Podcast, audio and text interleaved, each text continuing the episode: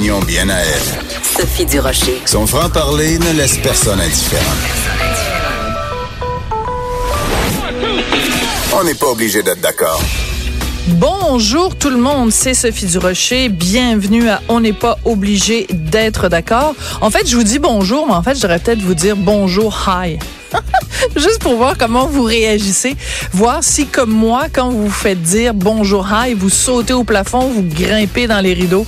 En tout cas, un petit peu plus tard dans l'émission, on va parler avec Sophie Stanquet, qui est porte-parole du mouvement Montréal français. On va se demander est-ce que le français est en perte de vitesse au Québec, parce qu'il y a de plus en plus de cas où dans des entreprises, dans des commerces, euh, l'anglais prend de plus en plus de place. Alors on va en parler un petit peu plus tard dans l'émission. On va parler aussi des looks de Céline Dion. Avez-vous vu la une du journal de Montréal ce matin. Euh, je sais pas si c'était aussi à la une du journal de Québec. Faudrait que je vérifie. En tout cas, Céline, c'est particulier. Écoutez, des goûts et des couleurs, on ne discute pas, mais dans ce cas-ci, on va quand même en discuter avec le gendarme de la mode, Jean Héroldi. Il va nous dire ce qu'il pense, lui. Est-ce que Céline Dion est à l'avant-garde, à la fine pointe de la mode? Est-ce qu'on a le droit de pas aimer ça? Ou est-ce qu'on est vraiment des incultes de la mode si on n'aime pas les nouveaux looks de Céline Dion? Donc ça, ça va être un petit peu plus tard dans l'émission. Mais d'abord, vous savez, sur les médias sociaux, euh, il y a plein de mouvements qui partent avec un simple mot-clic, ce qu'on appelle en anglais un hashtag. Alors, il y a eu les, les hashtags MeToo, il y a toutes sortes de hashtags qui circulent. Il y a un, un mot-clic que vous voyez peut-être passer beaucoup en ce moment. C'est le mot-clic No Hijab Day ou euh, aussi Free from Hijab. C'est en réaction au World Hijab Day. Donc, les gens qui sont pour le World Hijab Day, c'est des gens qui disent, ah, ben, le 1er février, il faut mettre en valeur le hijab. Ceux qui disent no hijab day, c'est au contraire. Par solidarité avec les femmes saoudiennes, les femmes iraniennes qui sont forcées de porter le voile, soyons solidaires de ces femmes-là. On va faire le point sur ce mouvement-là avec Jamila Benhabib. Elle est auteure et militante féministe. Bonjour Jamila. Bonjour. Jamila, tu es une de celles qui, euh, en ce moment, sur les médias sociaux, euh, fait beaucoup la, la, la promotion de ce No Hijab Day et Free from Hijab sur les médias sociaux. Explique-nous, c'est quoi, de quoi il s'agit exactement? En fait, c'est très simple. Il y a quelques années a été lancée l'initiative euh, pour le hijab donc euh, en Occident. C'est né aux États-Unis et à partir donc de ce moment-là, il y a eu euh, une vague qui s'est répandue. Euh, d'abord dans les pays anglo-saxons parce qu'ils sont, on sait, on connaît leur capacité à s'ouvrir à l'intolérance et donc ça, ça, ça, ça a fait son chemin cette cette idée-là de on porte un hijab pour le fan parce que c'est cool, parce que c'est bien parce que ça marque la diversité. Et euh, ensuite, euh, bah, on est tombé un peu sur nos pieds parce qu'il y a toujours un retour euh, à Mhm. la réalité. Et la réalité, c'est que euh, dans des pays comme l'Arabie Saoudite et dans des pays comme l'Iran, eh bien, celles qui ne portent pas donc le, le, le voile islamique, celles qui se euh, rebellent, celles qui sont courageuses, celles qui euh, affrontent euh, la police, euh, la police, euh, les passes d'Aran en Iran et la police des mœurs en Arabie Saoudite, eh bien, risquent la prison, l'exil ou quelquefois la mort. Donc moi, je m'inscris dans cette dynamique Mhm. euh, qui est de répandre le- la solidarité à l'égard donc euh, euh, d'abord de nos sœurs iraniennes euh, et euh, saoudiennes. Alors, c'est bien important de spécifier que ce mouvement-là, qui est No Hijab Day ou Free from Hijab, c'est donc, comme tu le dis, par solidarité avec les femmes qui sont obligées de le porter. C'est pas une dénonciation des femmes qui le portent. Là, c'est pas, on n'est pas dans la dans la stigma- stigmatisation où on n'est pas en train de montrer du doigt. C'est juste qu'en fait, c'est une réaction à ce mouvement-là, World Hijab Day, où on dit à des femmes qui sont pas du tout de culture musulmane ou qui sont pas du tout dans cette mouvance-là, ah, mettez donc un foulard le 1er février pour euh, pour voir à quel point c'est cool et à quel point c'est libérateur. Ça c'est le mot qui moi me fait un peu grimper dans les rideaux. On voit beaucoup passer ça, des femmes qui disent portez-le, même si vous le portez pas d'habitude, vous allez voir à quel point c'est libérateur. Ben, en, en réalité, ce, ce, ce mouvement-là euh, tient d'abord à, à clarifier les choses. D'abord, un, ici, euh, en Occident, dans les démocraties occidentales, il n'y a pas de, a pas de courage, il n'y a pas de bravoure, il n'y a pas d'enjeu lorsqu'on porte un hijab. Pour la simple raison que nous sommes dans des pays qui sont respectueux des droits individuels.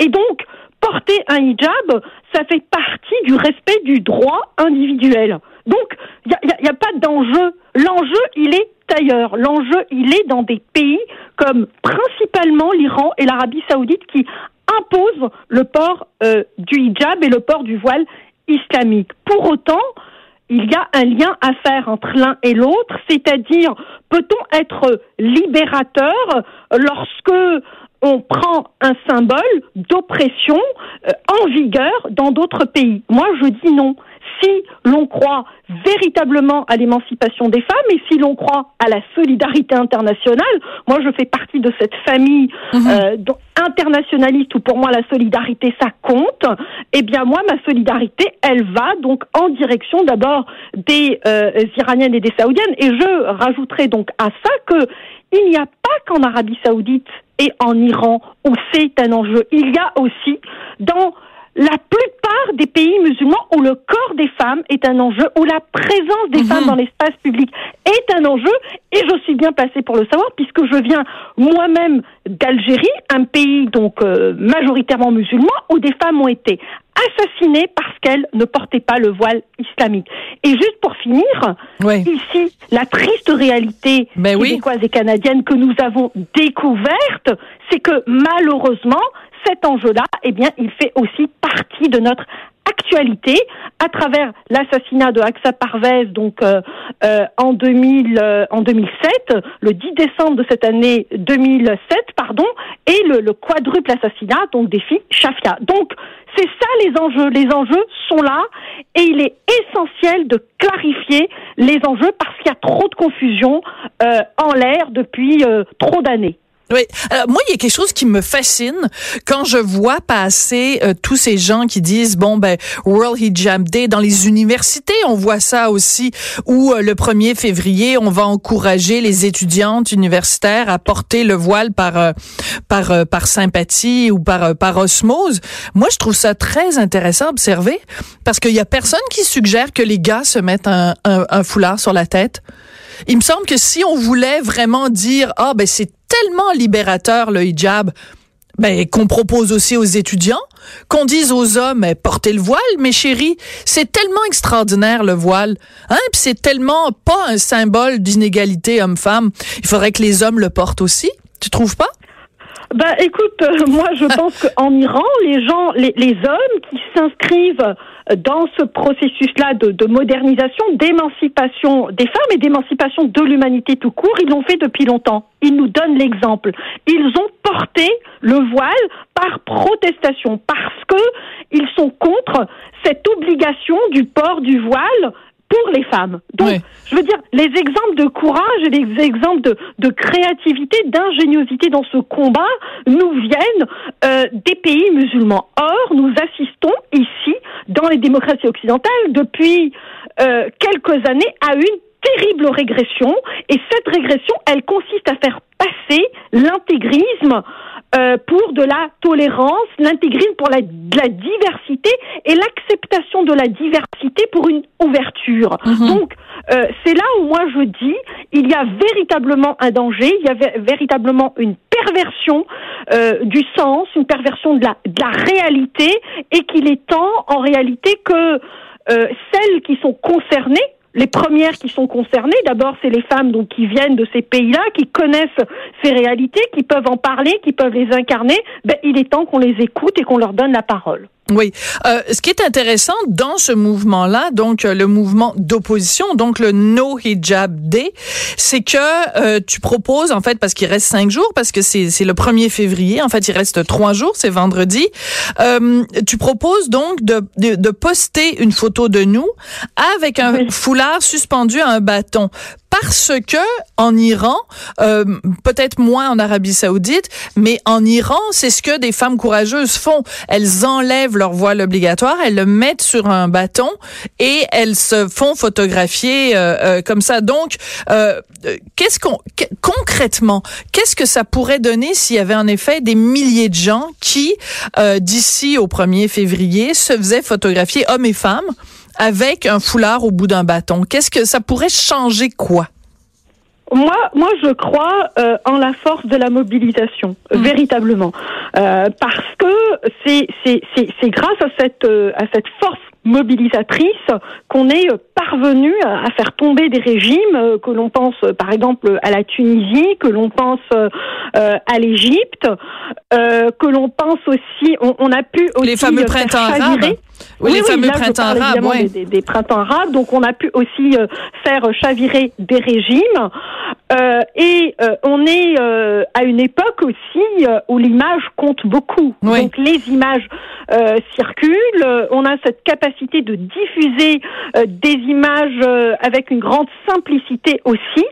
donc, ce sont des images qui sont très fortes, qui sont évidemment symboliques, qui se baladent d'un pays à l'autre, d'un continent à l'autre et nous pouvons en fait fédérer des énergies euh, qui s'inscrivent dans un mouvement de d'ouverture, d'émancipation, mais qui ne se connaissent pas. Moi, depuis euh, depuis le temps donc où j'ai où j'ai posté, ben il y a plein euh, il y a plein de gens sur la toile qui ont mis euh, ils se sont mis devant je sais pas quoi un arbre devant la porte de chez eux hum. et puis les, les, gens aiment ça. Je veux dire, ça crée une dynamique. On, on est dans une force positive. On, on propose quelque chose, donc c'est toujours intéressant de s'inscrire aussi dans un dans une dynamique donc positive et, et, ça peut véritablement euh, euh, fédérer donc euh, des énergies. Moi, j'ai reçu des courriers d'Algérie, j'ai hmm. reçu des courriers d'Iran, j'ai reçu aussi des courriers d'Arabie Saoudite où des femmes me disent bon bah coucou, on est très content, vous existez, c'est bien. Vous savez qu'on existe, bah, évidemment qu'on sait que vous, que vous existez, mais on, en fait on le on le savait pas et, et ça ça permet de prendre conscience et de s'inscrire quelque part. Donc finalement ça donne un sens Mais c'est intéressant ce que tu dis, c'est que si tu reçois en effet des courriels de femmes en Arabie Saoudite et en Iran qui te disent, on, bon, vous savez qu'on existe, c'est qu'aussi elles doivent se sentir extrêmement isolées et elles doivent se dire, ben coudon, euh, l'Occident, il est où pour venir euh, pour venir à notre aide? Je pense par exemple à euh, Ensa Faïda, qui est donc la conjointe de Raif Badawi, qui est toujours emprisonnée en Arabie Saoudite. Elle, elle a réussi à quitter le pays, donc elle vit maintenant ici au Québec. Elle habite à Sherbrooke. Puis je sais que tu la, tu la, tu la, tu la côtoies souvent. En plus, tu fais partie d'un comité et, tu, puis vous, tu manifestes régulièrement aux côtés d'Ensa Faïda. Mais sur sa page Twitter, elle, régulièrement, elle s'en prend au voile et elle, elle, elle avertit l'Occident en disant faites attention, vous êtes en train de banaliser le voile. Alors que moi, je viens d'un pays, l'Arabie Saoudite, où c'est euh, c'est une prison pour les femmes? C'est le mot qu'elle utilise, Ensa Faïda. Oui, en fait, je pense que euh, le, la liberté est précieuse. Et mm. avec la liberté vient aussi la responsabilité. Nous avons échappé à des régimes euh, autoritaires, à des mouvements euh, dictatoriaux, euh, et nous sommes des rescapés. Donc, hmm. euh, on a aujourd'hui le sentiment véritable d'une responsabilité, d'abord vis-à-vis de ceux qui sont là-bas, mais hmm. aussi vis-à-vis d'une dérive, d'une dérive importante qui caractérise aujourd'hui les démocraties occidentales de façon générale. Donc notre travail, en fait, il est double.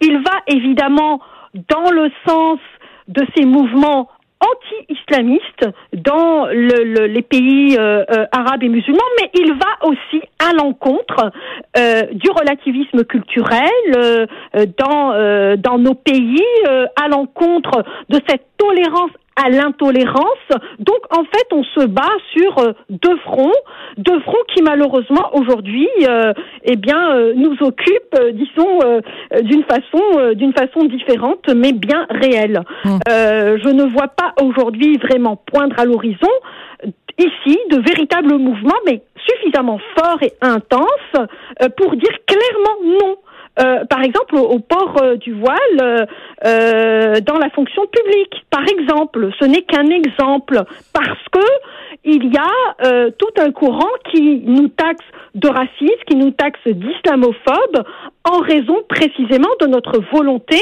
de séculariser l'école, en raison de notre souci de la liberté de conscience, de la liberté de conscience ici des enfants. Donc, vous voyez que finalement, les enjeux, oui, eh bien, sont plus euh, larges. se rejoignent. Oui. Exactement, se rejoignent et voilà, et se recoupent euh, d'un pays à l'autre. Oui, c'est intéressant de te parler aujourd'hui, Jemila, parce que euh, donc vendredi dernier, on a appris que Nadia El Mabrouk, qui devait normalement participer à un grand colloque de, de l'alliance des, des professeurs, que son invitation a été annulée en fait Bon, là, on a appris hier que finalement, les profs allaient peut-être faire une, une conférence extraordinaire pour peut-être la réinviter.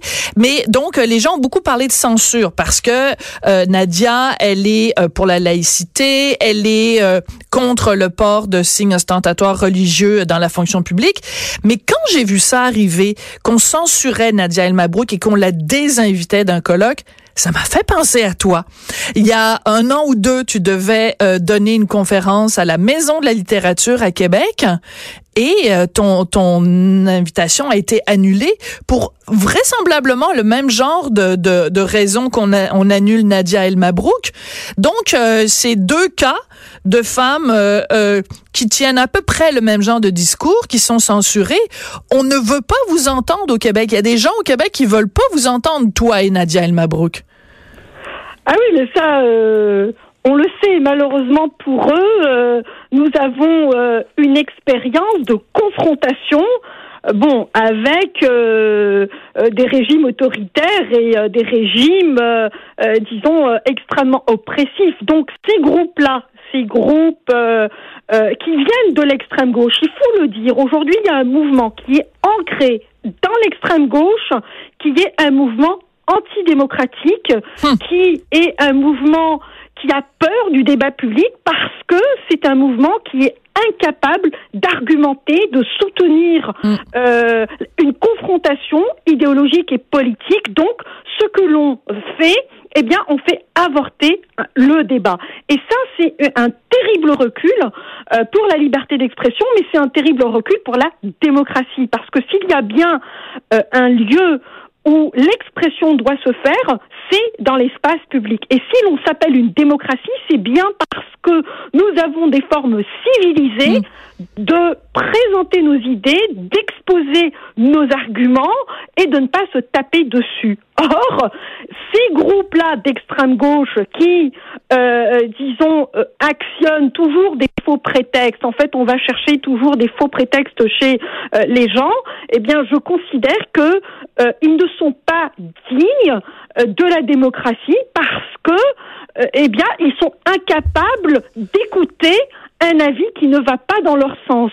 Vous savez, moi, je passe ma vie à écouter des opinions euh, qui, divergent totalement des miennes oui. pour précisément euh, argumenter pour soutenir mon argumentation. C'est ça, mais tu les écoutes.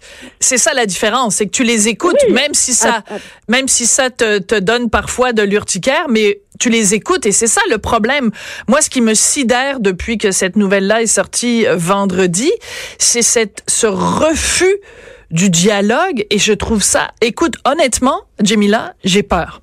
Ça me fait peur. Et la façon dont on a banalisé ça, la façon dont on a pris ça un petit peu par-dessus la jambe, ouais, bon, ils ont bien le droit d'inviter qui ils veulent.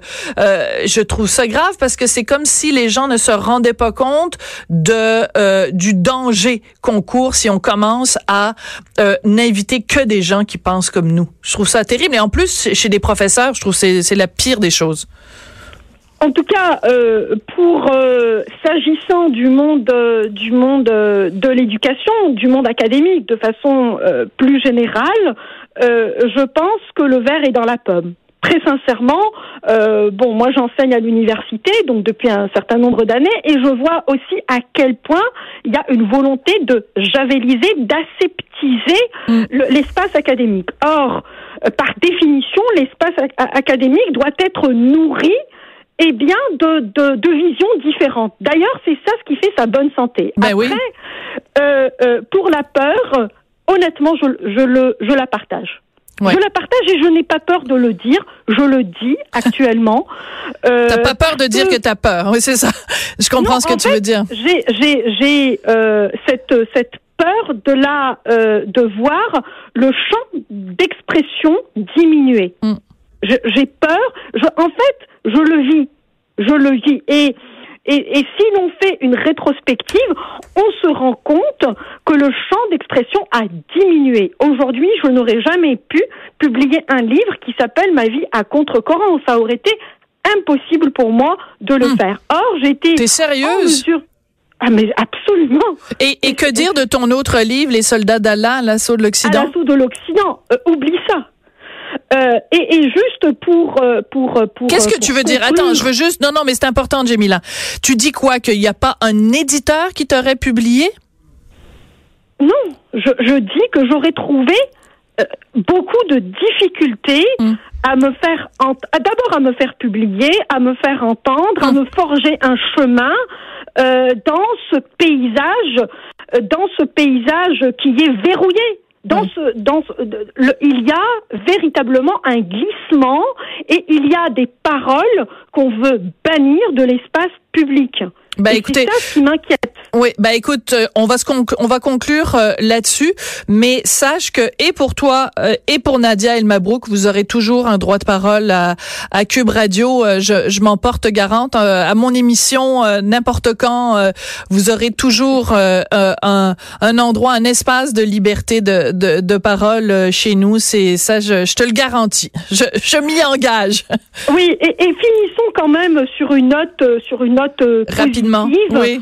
Euh, D'abord, je voudrais véritablement te remercier pour ta solidarité parce que, évidemment, lorsque j'ai vécu aussi cette annulation, tu as été vraiment le- la chroniqueuse qui a chroniqué le plus sur cette euh, sur cet épisode de censure, donc euh, à la Maison de la Littérature. Et, euh, et, dernière chose, en fait, euh, nous, on ne se taira jamais, jamais, jamais. C'est- Ça fait partie euh, de notre ADN, de notre oxygène. Donc, Mm. euh, euh, s'inscrire dans la vie, s'inscrire dans la parole, s'inscrire dans la cité, je pense que c'est une marque de, de civilité et, et c'est parce que nous avons conscience précisément de cette liberté euh, que nous intervenons euh, avec autant peut-être euh, d'intensité et d'insistance dans le débat public. Ils ne nous feront pas taire. Merci beaucoup, Jamila, d'être venue nous parler euh, aujourd'hui. Jamila Benhabib, donc auteure et militante féministe. Alors, allez la suivre sur Twitter et euh, euh, Facebook également pour suivre euh, donc les tout derniers développements dans ce mouvement-là. No Hijab Day, Free from Hijab. Après la pause, on parle du français. Is it going okay in Quebec? Is it still okay to speak French?